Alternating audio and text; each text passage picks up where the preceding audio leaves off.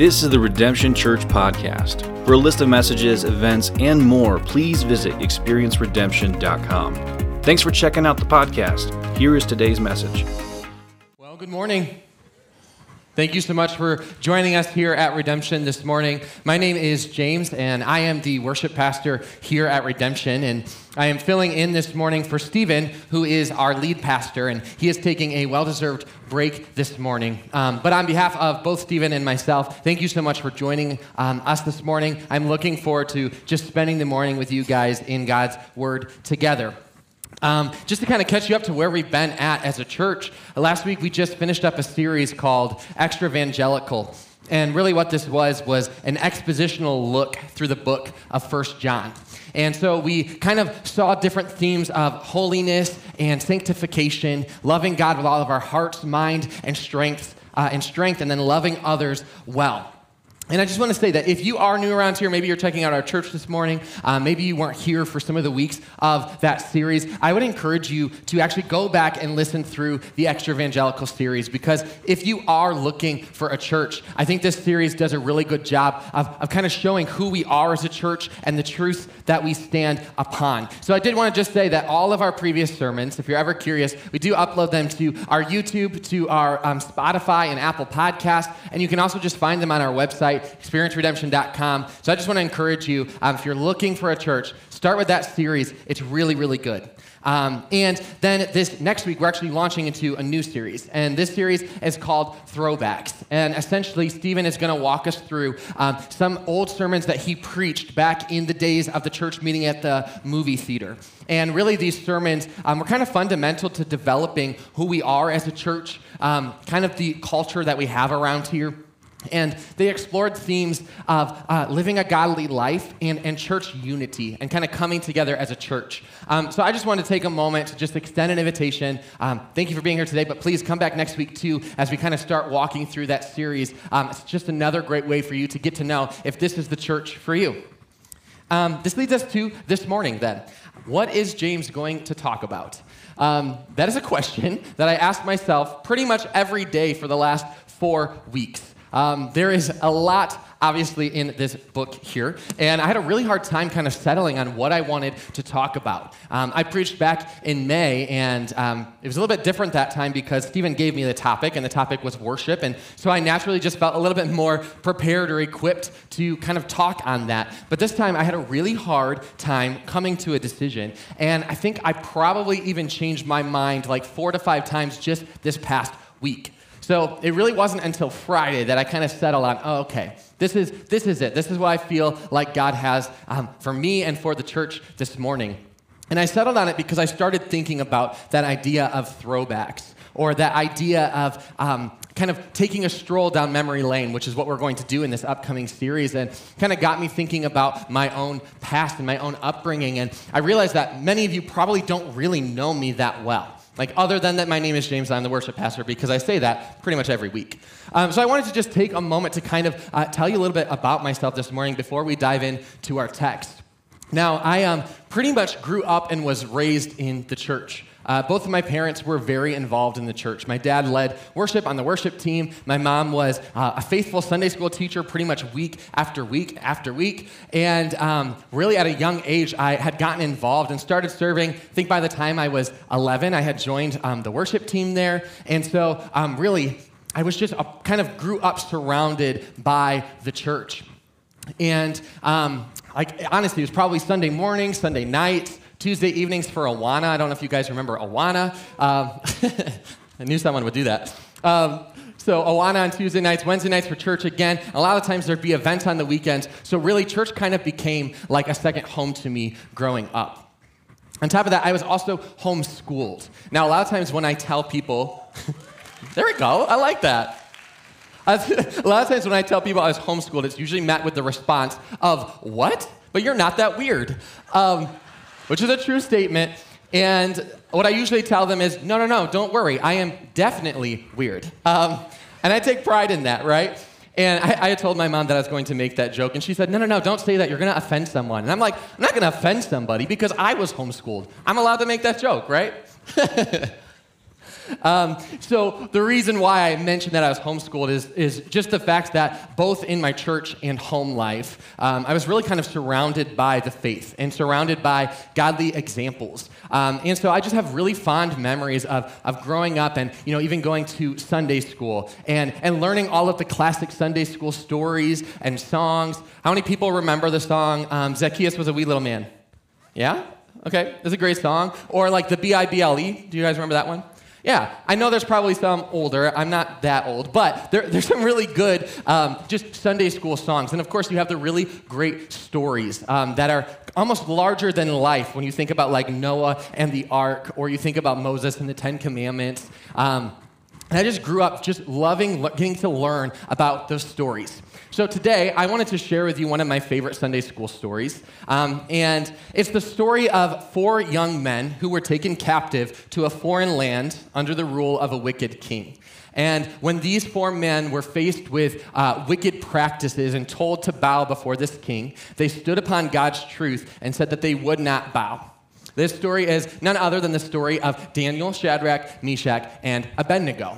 And today I want to spend time reading both Daniel chapter 1 and Daniel chapter 3. Because I think both of these chapters can be summed up in one sentence. And this is going to be kind of our theme sentence for the morning. And that sentence is resolve to stand no matter the cost, because God is faithful even in the fire. So that is the theme that I would like for us to explore today. But first, will you bow your heads and just pray with me? Father, we just thank you uh, for an opportunity to gather together in your house. I just thank you for these brother, uh, brothers and sisters here, God. Um, and we just ask that today uh, you just teach us from your word. God, we believe that your word is as relevant today as the day it was written. And we believe that there is um, stuff in it that applies to our daily lives and our daily struggles. And so this morning, I just ask um, that your Holy Spirit would convict us and encourage us where needed, God.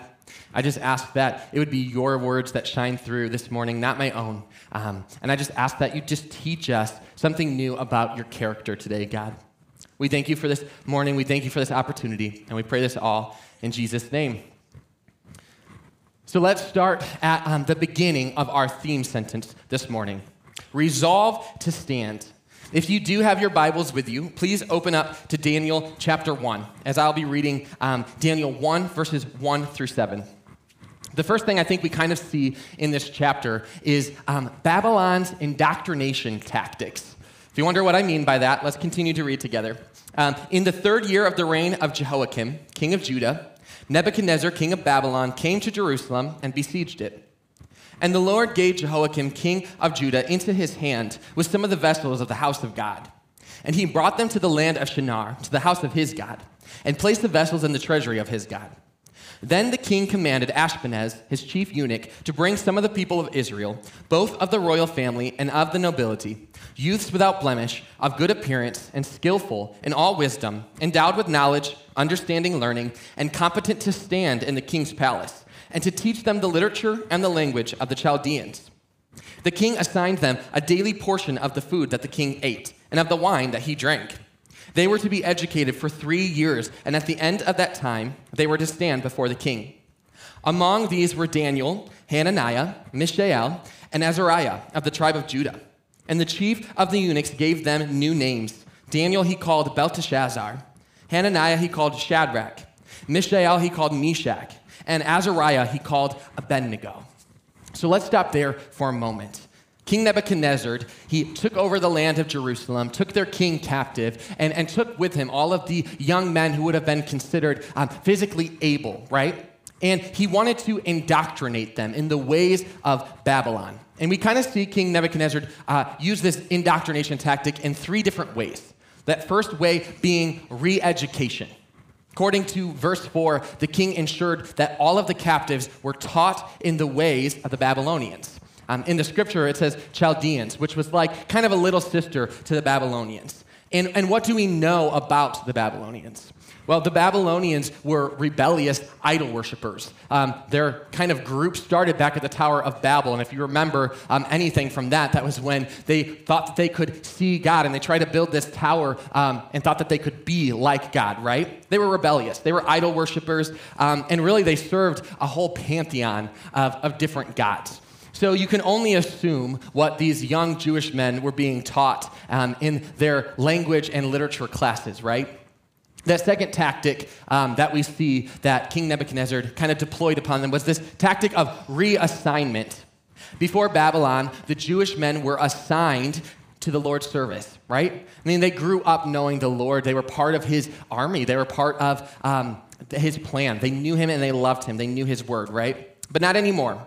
They had been reassigned to King Nebuchadnezzar's army, and he wanted their full strength and attention and devotion to be put on him and his service instead of God's. And he did this by putting them through strict physical training for three years and even tried to change their diet.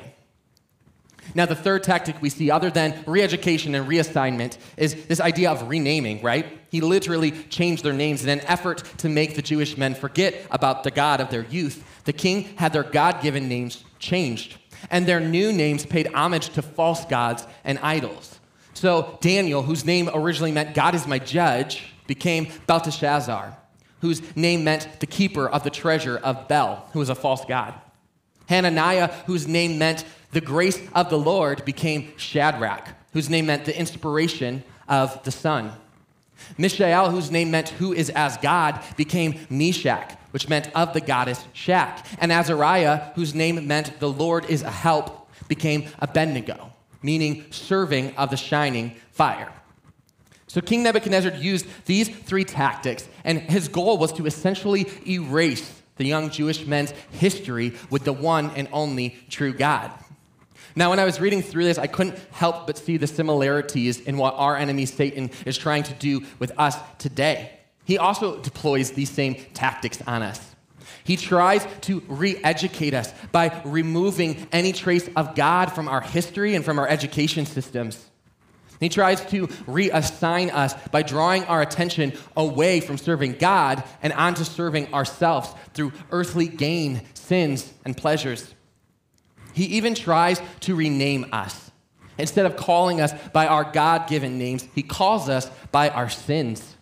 He tries to shame us by bringing up past faults and failures in order to get us to compromise our beliefs, to stay down and out so that God cannot use us for the plan that he has.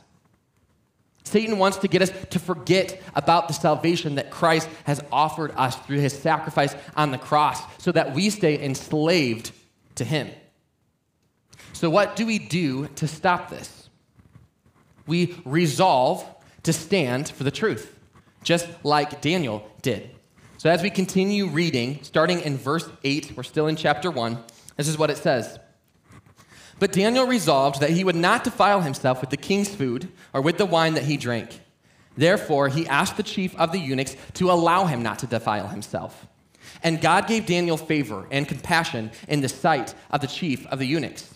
And the chief of the eunuchs said to Daniel, I fear my lord the king, who assigned your food and your drink. For why should he see that you were in worse condition than the youths who are of your own age? So you would endanger my head with the king. Then Daniel said to the steward, whom the chief of the eunuchs had assigned over Daniel, Hananiah, Mishael, and Azariah, Test your servants for 10 days. Let us be given vegetables to eat and water to drink. Then let our appearance and the appearance of the youths who eat the king's food be observed by you, and deal with your servants according to what you see. So he listened to them in this matter and tested them for 10 days. At the end of 10 days, it was seen that they were better in appearance and fatter in flesh than all the youths who ate the king's food. So the steward took away their food and the wine they were to drink and gave them vegetables. So, what do we see here? We see Daniel's resolve. And what did he resolve to do? He resolved that he would not defile himself with the king's food. It was clear that King Nebuchadnezzar's um, indoctrination tactics did not work on Daniel, Hananiah, Mishael, and Azariah. Now, that word resolve, um, it means to decide firmly. So, in other words, Daniel was confident in his beliefs and was determined to adhere to, to them. And I think about his upbringing, that he was raised in the faith. He knew the word of God. So, from an early age, he had decided firmly to follow the word of God. And for each of us, we have to make that decision for ourselves as well. That when faced with ungodliness, have we decided to stand firm on the truth of God's word. Daniel was confident in his beliefs, and he determined to adhere to them, is what we saw. And now, if you're asking yourself, what was the big deal with the king's food? Because I kind of thought that as I read through this. I remember thinking this as a kid, too, like, why did it matter? Um, there is a couple things I want to note. So, first of all, in the ancient world, uh, more so than our modern world, the food uh, that was enjoyed by the elite was pretty different from the food that was enjoyed by what you would say are, are common folk. Essentially, this food would have been luxurious and extremely enticing to both the eye and stomach. The problem was that this food was not kosher, meaning it did not adhere to Jewish dietary law. On top of that, it was likely that this food had been sacrificed to idols. So even though the food looked good to the eye, it was not good for the soul. This would obviously be a huge problem for Daniel and the three other men, hence why Daniel took a stand. Again, this just further proves that Daniel knew the word of God. He knew that this food would defile himself according to God's standards. And in the same way, when we are faced with ungodly practices, they may look enticing to the eye. But rest assured, they do lead to sin, and sin leads to death. So we must resolve to stand like Daniel. And in order to stand against ungodliness like Daniel, we must do or know three things. First of all, we must know who we are standing for. According to Deuteronomy 32, verse 4, our God is the rock. His work is perfect, for all his ways are justice, a God of faithfulness and without iniquity. Just and upright is he. The God that they were standing for is the God of justice and mercy, the God with a perfect plan. And as we sang about, he was the God who gave us our very breath and life. He has a plan and a purpose for each of our lives. Not only do we stand for him, but we also stand on his word. Proverbs 30, verse 5 says, Every word of God proves true. He is a shield to those who take refuge in him. His word is perfect, it's infallible. It's true, and it holds the key to everlasting life and peace that surpasses all understanding. And through it, we can find refuge. Daniel and the other three men knew their God and his word, and because of that, they were prepared not to defile themselves with the king's word. So I'll say it again to be prepared, we must know who our God is, we must know his track record, and we must know the truth found in his word. Secondly, in order to stand against the enemy's tactics, we must also seek after self denial.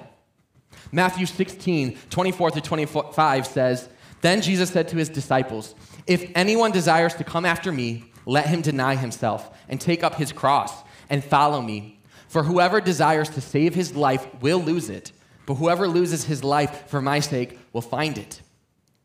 If we resolve to stand for the truth, we have to deny ourselves of our own wants and comforts. It would have been much easier for Daniel to just comply and eat the food and seek God's forgiveness later. After all, that seems to be what the other captured Jewish men were doing, right? You only really see about this about Daniel, Hananiah, Mishael, and, and um, Azariah that they resolved not to eat it. So it would have been easy to just follow what everyone else was doing, but he didn't. Instead, he denied himself comfort and safety for what was better. We have to realize that when it comes to taking a stand for the truth, it requires a strong heart because it is risky and sometimes even dangerous. We have to be willing to risk our reputations. We have to be willing to get called names and get shunned. We might even lose family or friends. And in today's terminology, we might even get canceled, right? And we have to decide for ourselves in those moments if God is worth our lack of security and comfort. Charles Spurgeon says of the matter be ready for a bad name, be willing to be called a bigot, be prepared for the loss of friendships, be prepared for anything so long as you can stand fast by Him who bought you with His precious blood. And we know that this was true of, of Daniel and the other three men. They knew him, they knew his word, and they were ready to deny themselves for his glory and gain. Third thing that we must uh, know, do, or be in order to stand against ungodliness like Daniel, we must be bold. Romans 8, 28 through 31 says, If God is for us, who can be against us? He who did not spare his own son, but gave him up for us all, how will he not also, along with us, along with him, graciously give us all things? Daniel knew that God was for him, like that scripture said. And this enabled him to be bold and take a risk by requesting a different diet from the guard. The guard granted Daniel's request, and as we read, Daniel and his men improved in physical stature. This teaches us that when we obey God and when we act in boldness, God will see us through to the other side. So Daniel resolved not to defile himself, and not only did he grow in physical strength and wisdom, but we also see that he was promoted. Let's read on. We're now in Daniel chapter 1, starting in verse 17. As for these four men, youths, God gave them learning and skill in all literature and wisdom. And Daniel had understanding in all visions and dreams. At the end of the time, when the king had commanded that they should be brought in, the chief of the eunuchs brought them in before Nebuchadnezzar. And the king spoke with them, and among all of them, none was found like Daniel, Hananiah, Mishael, and Azariah. Therefore, they stood before the king, and in every matter of wisdom and understanding about which the king inquired of them, he found them ten times better than all the magicians and enchanters that were in all of his kingdom. So, what was the result of Daniel's resolve? God promoted Daniel and his men. God recognized the young men's devotion to him, and because they honored him, he gave them wisdom and strength that far outweighed the other young men, the other magicians, and the other enchanters in all of Nebuchadnezzar's kingdom. When the king saw this, he promoted them to oversee the affairs of Babylon. I don't know exactly what that means, but it sounds very important. Because Daniel resolved to stand for the truth, not only were Daniel and his men spared from punishment, but also they were promoted by the very man who could have punished them. That's an incredible testament to the God that we serve and what he does in our trials. Now, this would be a perfect happy ending. This would be a good place to end the sermon, right? You kind of see, um, you kind of have the whole story, right? right? You have the problem, the answer, the solution, but it's not where the story ends. In fact, chapter 3, King Nebuchadnezzar is at it again.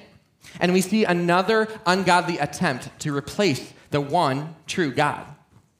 And this time, instead of Daniel, we see that Shadrach, Meshach, and Abednego have to take a stand. And this is where our theme sentence for the morning continues Resolve to stand no matter the cost. No matter the cost. We see this in Daniel 3, starting in verse 1. Here's what it says King Nebuchadnezzar, wow, I knew I was going to do that at one point. King Nebuchadnezzar made an image of gold whose height was 60 cubits and its breadth 6 cubits. He set it up on the plain of Dura in the province of Babylon. Then the satraps, the prefects, and the governors, the counselors, the treasurers, the justices, the magistrates, and all the officials of the provinces gathered for the dedication of the image that King Nebuchadnezzar had set up. And they stood before the image that Nebuchadnezzar had set up. And the herald proclaimed aloud, You are commanded, O peoples, nations, and languages, that when you hear the sound of the horn, pipe, lyre, trigon, harp, bagpipe, and every kind of music, you are to fall down and worship the golden image that King Nebuchadnezzar has set up. And whoever does not fall down and worship shall immediately be cast into a burning, fiery furnace. You see, Nebuchadnezzar is at it again, and he's using a different tactic this time. This time, he is using a fear tactic. Essentially, he's saying, Worship me or die. This was an attempt to solidify his power and further his reign in this kingdom. He wanted full surrenderance from these young Jewish men, he wanted to take control entirely. Again, I'd like to draw another correlation to Satan. Satan may not be as blatant as this king was, but he does want our worship. He wants us to bow at his feet. He tries to convince us that God isn't good and his word isn't true. He tempts us in our areas of weakness because he wants total control. And we know that all sin leads to death. But we also know that there is freedom and redemption when we call upon the name of Christ because of what he did on the cross for us. So, if we want to stand against this fear tactic of the enemy, we must remember what Christ did for us on the cross and find our peace in that. Now, how did the three men, Shadrach, Meshach, and Abednego, respond to King Nebuchadnezzar's fear tactic? Well, what we already know of them, they were pretty solid in what they believed. So, of course, they did not bow. And King Nebuchadnezzar wasn't too happy about this. We see this in Daniel 3, starting in verse 13. Then Nebuchadnezzar, in furious rage, commanded that Shadrach, Meshach, and Abednego be brought. So they brought these men before the king. Nebuchadnezzar answered and said to them, Is it true, O Shadrach, Meshach, and Abednego, that you do not serve my gods or worship the golden image that I have set up? Now, if you are ready, when you hear the sound of the horn, pipe, lyre, trigon, harp, bagpipe, and every kind of music, to fall down and worship the image that I have made, well and good. But if you do not worship, you shall immediately be cast into a burning, fiery furnace. And who is the God who will deliver you out of my hands? Shadrach, Meshach, and Abednego answered and said to the king, O Nebuchadnezzar, we have no need to answer you in this matter. If this be so, our God whom we serve is able to deliver us from the burning fiery furnace, and he will deliver us out of your hand, O king. But if not, be it known to you, O king, that we will not serve your gods or worship the golden image that you have set up. Then Nebuchadnezzar was filled with fury, and these three men, Shadrach, Meshach, and Abednego, fell bound into the burning fiery furnace. So you see kind of um, something different take place this time. With Daniel, he had um, kind of defied the king's order and instead was found promoted, right? God allowed him to be promoted. But in this case, um, when these men defied him, they were instantly thrown into the fire. Nevertheless, like Daniel, they resolved to stand no matter the cost, even if that cost was their very lives. Now, when I think about these three men, I realize that if we put ourselves in those situations, it'd be really easy to make excuses. It'd be really easy to say, I, I will bow, but I'm not actually worshiping the idol. Like, God knows my heart. Or God will understand if, if I have to bow in order to save and protect my life. But these are excuses and these are lies. Our God is worth us standing for, no matter what happens to us. And Shadrach, Meshach, and Abednego knew this. And instead of bowing to this enemy, they dug their heels in even further and said, Our God will save us. And even if he doesn't, we will not bow to you. How are they able to be so persistent? Well, I think that they were able to stand against this ungodliness because of three things. Number one, they had a good role model. Daniel's resolve to stand up in the little moment paved the way for Shadrach, Meshach, and Abednego to stand up in the big moment. That is why it is so important for us as believers to seek after strong Christian mentors and leaders. We need more examples of men and women who are willing to stand up for the truth of God's word. And more than that, we need to become those men and women. Because you never know what one small act of faith could produce in someone else. I, thought, I also think that it's important uh, to remind ourselves that we should be in prayer for our strong Christian leaders and mentors and pastors. I know that I am super thankful that we get to gather here and sit under Pastor Stephen's teaching because he is bold and he speaks the truth clearly, but also in love. But I also realize that um, it can't always be easy to stand up for the truth. And just as we said earlier, there's this process of being able to deny yourself and realizing that you might risk your reputation, realizing that you might lose family and friends when you stand upon the truth. And so I'm thankful that we have a pastor who is willing to do that, but I also realize it is our job as the body of Christ to be in prayer for him constantly. It's also our job to encourage him as we choose to stand next to him on the truth of God's word.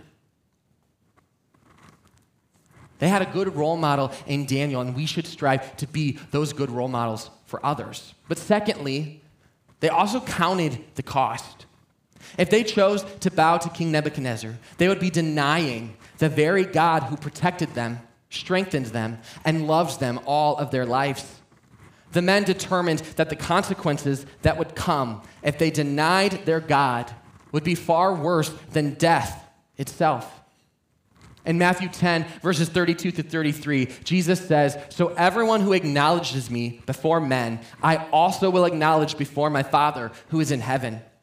But whoever denies me before men, I also will deny before my Father who is in heaven. We have to realize that if we deny God in front of others, the consequences are far worse than anything man can do to us.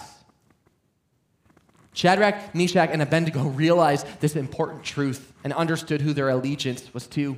And because of that, they were able to trust God's plan over their own.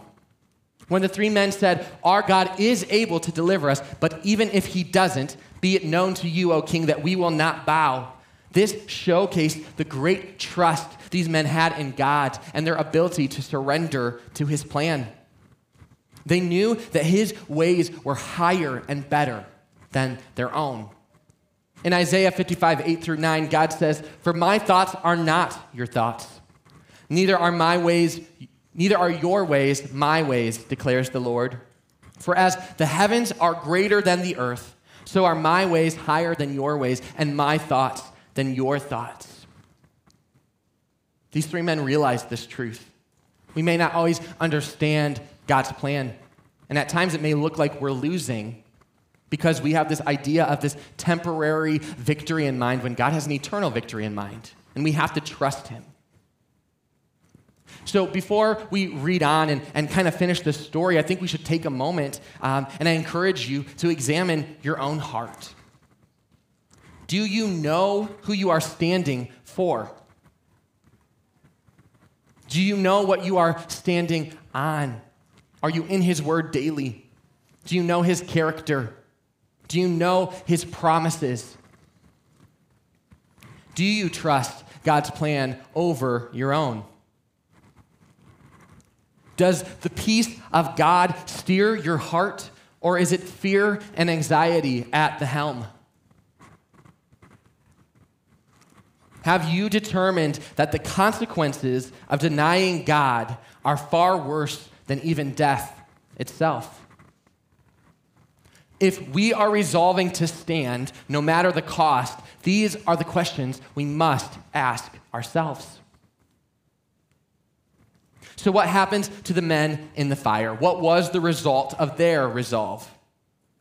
Our story ends here as we finish our theme sentence resolve to stand, no matter the cost, because God is faithful even in the fire. If you'll turn with me to Daniel 3, and I'll start reading in verse 24.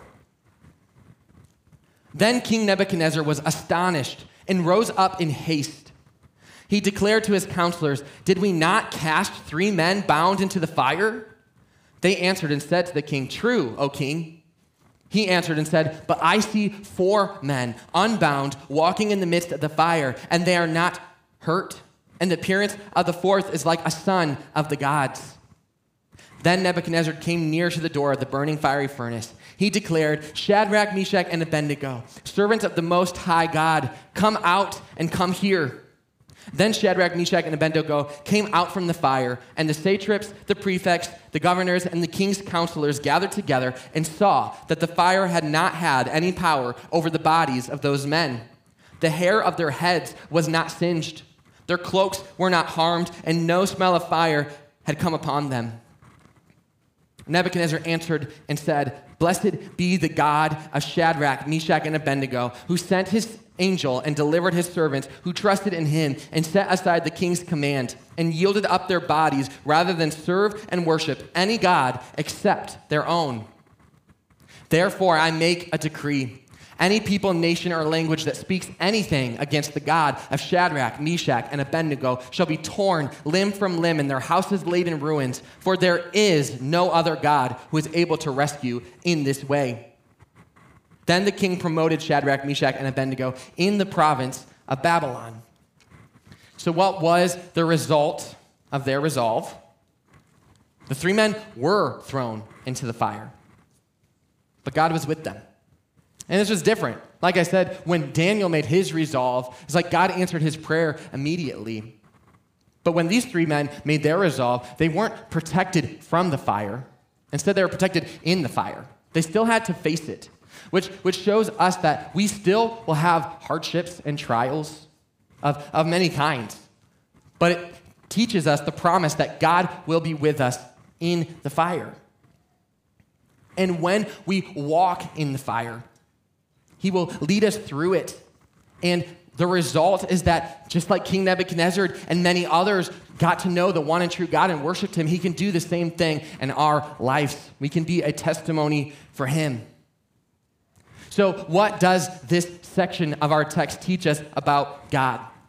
Well, number one, as I already said, God protects us in the fire. And let me say it again I, I didn't say God protects us from the fire. Because the truth is, God doesn't always protect us from the fire, but He does protect us in the fire. Again, we will face trials of many kinds, but we need not be afraid because the God we serve has total control, and He promises to protect us from the schemes of the enemy, even though it may look a little different than what we think or want. 2 Thessalonians 3 3 says, The Lord is faithful. He will establish you and guard you against the evil one. So we see God protects us in the fire. Second, we see that God pursues us in the fire. God was with Shadrach, Meshach, and Abednego in that fiery furnace. He wasn't standing from afar or looking in from the outside, he was in there with them. He didn't abandon them, he pursued them. And he pursues us when we're in the midst of a fire. Isaiah 43, 1 through 3 says, But now thus says the Lord, He who created you, O Jacob, He who formed you, O Israel, fear not, for I have redeemed you. I have called you by name, and you are mine. When you pass through the waters, I will be with you, and through the rivers, they shall not overwhelm you. When you walk through fire, you shall not be burned, and the flame shall not consume you. For I am the Lord your God, the Holy One of Israel, your Savior. So God protects us in the fire, He pursues us in the fire. And the third, we, th- the third thing that we see is that God proves us in the fire. Shadrach, Meshach, and Abednego's faith was proved in that fire, and their faith led many others to see God as well. In the same way, God tends to use the fires of our lives to prove, refine, or purify us, both for our good and the advancement of his kingdom. In fact, the scriptures say that Jesus is like a refiner's fire. And we find this over in Malachi, verse, um, chapter 3, verses 3 through 4. For he is like, for he meaning Jesus, for he is like a refiner's fire and like fuller's soap. He will sit as a refiner and purifier of silver, and he will purify the sons of Levi and refine them like gold and silver. And they will bring offerings in righteousness to the Lord. Then the offering of Judah and Jerusalem will be pleasing to the Lord, as in the days of old as in, and as in former years. What does that term mean? What is a refiner's fire? Well, a refiner's fire melts down a metal, such as gold or silver, as we read in our text, for purification purposes. Once a metal is in its melted down state, the, the dross or the imperfections in the metal rises to the top and is then removed from the metal before it cools. God spoke this analogy through the prophet Malachi to describe how he purifies our own hearts. Just as a refiner's fire, God will draw out the dross or our broken and sinful ways so that we will stand pure and righteous before him. A refiner's fire does not destroy the metal. Rather, it allows the, dr- the junk within it to come up so that it can be removed. A refiner's fire does not consume, but rather it makes the metal better and more valuable. This comparison helps make sense of why God allows us to walk through fires sometimes. Because we know that He wants to purify us. He does not consume us. Rather, being in relationship with Him draws us to righteousness and away from sinfulness.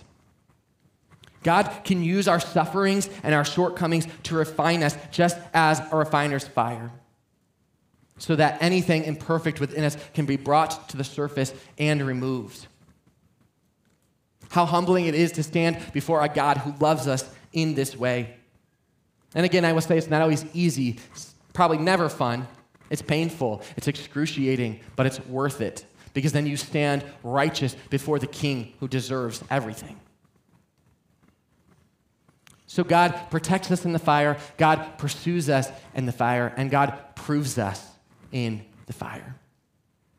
Now, this is where our story ends today and where we'll stop reading in Daniel. Um, and you may be wondering why I chose this specific passage today. And I chose it because as I read through it, I couldn't help but think about all of the high school students and the college students going back to school in these past few weeks and in these coming weeks, knowing that they may face um, ungodly teaching or temptations, or they may be away from their family of faith. They may become discouraged. I chose it because I thought about the men and women in our church who are standing on the front lines against the evils of the abortion industry. I chose it because I look around this room and I know some of you and I know what you're going through and I know that you're walking through a fire. I also know that there are many people in this room who I do not know that are also going through a fire. And in these moments, it can be easy to feel like giving up. We want to give in and bow down to the enemy. But I am here this morning to say keep standing. Resolve, decide firmly to stand with God the God of all creation who loves you and creates, created you and knows you. Stand with him, stand for him. Yes, it might cost you, but it is worth it because he is the God of justice and mercy. Every word of his is true, and he loves you and will be with you in the fire. So keep standing. Like Daniel, like Shadrach, Meshach, and Abednego. God was faithful to them, and He will be faithful to you too. So, to the people who are on the front lines fighting for the lives of the unborn, keep standing. God is faithful. To the students who are uncertain of what the future holds, keep standing because God is faithful to the educators who are desperately trying to keep or put God back into the schools. Keep standing because God is faithful. To the person who is battling addiction or depression or physical sicknesses, keep standing. God is faithful. To the person who feels like they lost everything. Maybe it was a marriage, a child, a parent, possessions Keep standing because God is faithful. And to the person who is in the middle of the fire, uncertain if God is even with you or if he hears your cries, keep standing. God is faithful.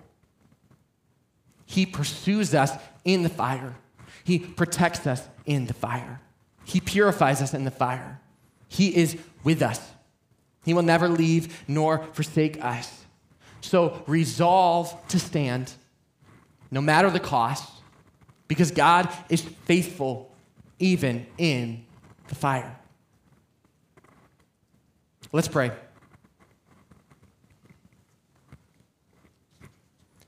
Again, I just want to stress the importance of, of taking a moment to examine your own heart and ask yourself the questions that I asked earlier. Do I know God? Do I know His Word? Can I be bold for Him? Can I deny myself the comfort and safety and security of staying quiet when I know I must stand for His truth? Am I seeking after good mentors and leaders who can keep me accountable? And am I being that mentor to someone else?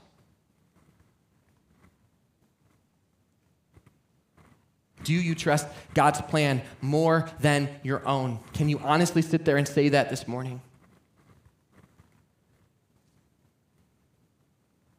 Do you trust him as the refiner's fire? Will you allow him to pull any sin and imperfections up to the surface so that they can be removed? If you want to resolve to stand for his truth, these are the questions you must ask yourself. Resolve to stand no matter the cost because God is faithful even in the fire.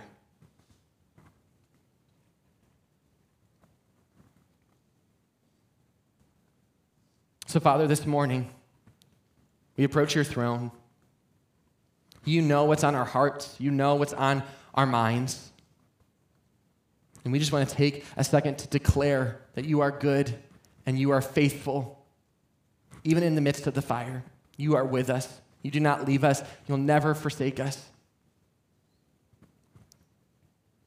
Father, we know that that is undeserved. So we thank you for your mercy. We thank you for your blessings. We thank you that you see us through to the other side. We trust you and we love you. But I do recognize that there are many in here this morning facing hardship and heartbreak. So, Father, to anyone who does feel like they're in the middle of the fire, I ask for your peace that surpasses understanding to be upon them. I ask for your love to show itself in new ways that they've never experienced before.